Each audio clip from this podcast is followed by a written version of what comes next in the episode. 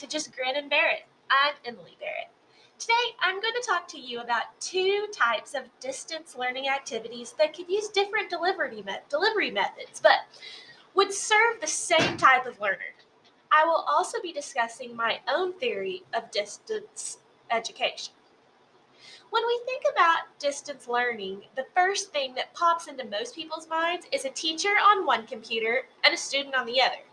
The teacher might meet with the students virtually, but most commonly the teacher assigns work and the student does it by its due date. But did you know that distance education actually started in the 1700s? Today, I'm going to discuss two different types of distance learning that you might not have even considered. One example of distance learning started before we even had computers. That's mailing the work back and forth.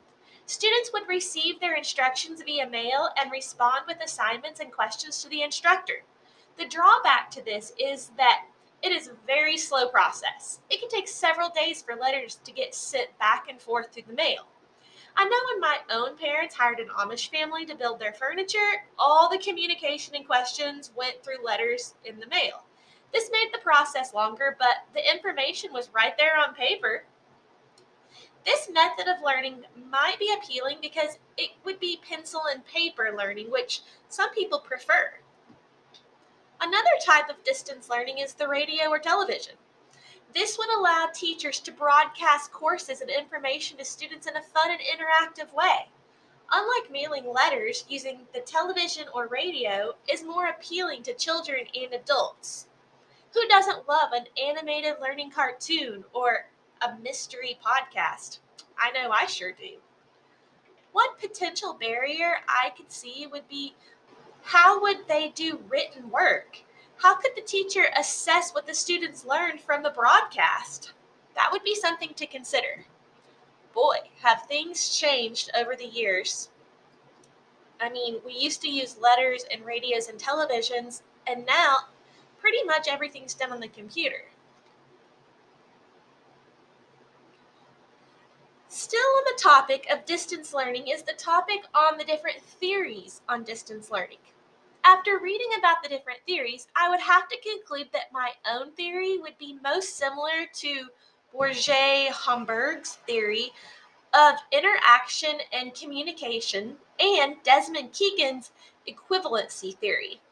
Like Holmberg, I firmly believe that it is vital to a student's education for the teacher to create feelings of rapport between the learner and the virtual teacher. Students need to feel a sense of belonging and know they can ask questions and communicate with the teacher and other students. This just contributes to learning pleasure, which builds the motivation for students to learn. I also believe Keegan's theory that not student not every student learns an identical way or have the identical opportunity to learn. Each learner should have access to different, unequal yet equivalent instructional strategies, resources, and activities based on how that individual student learns and what resources they have access to. Not every student is going to have the same access to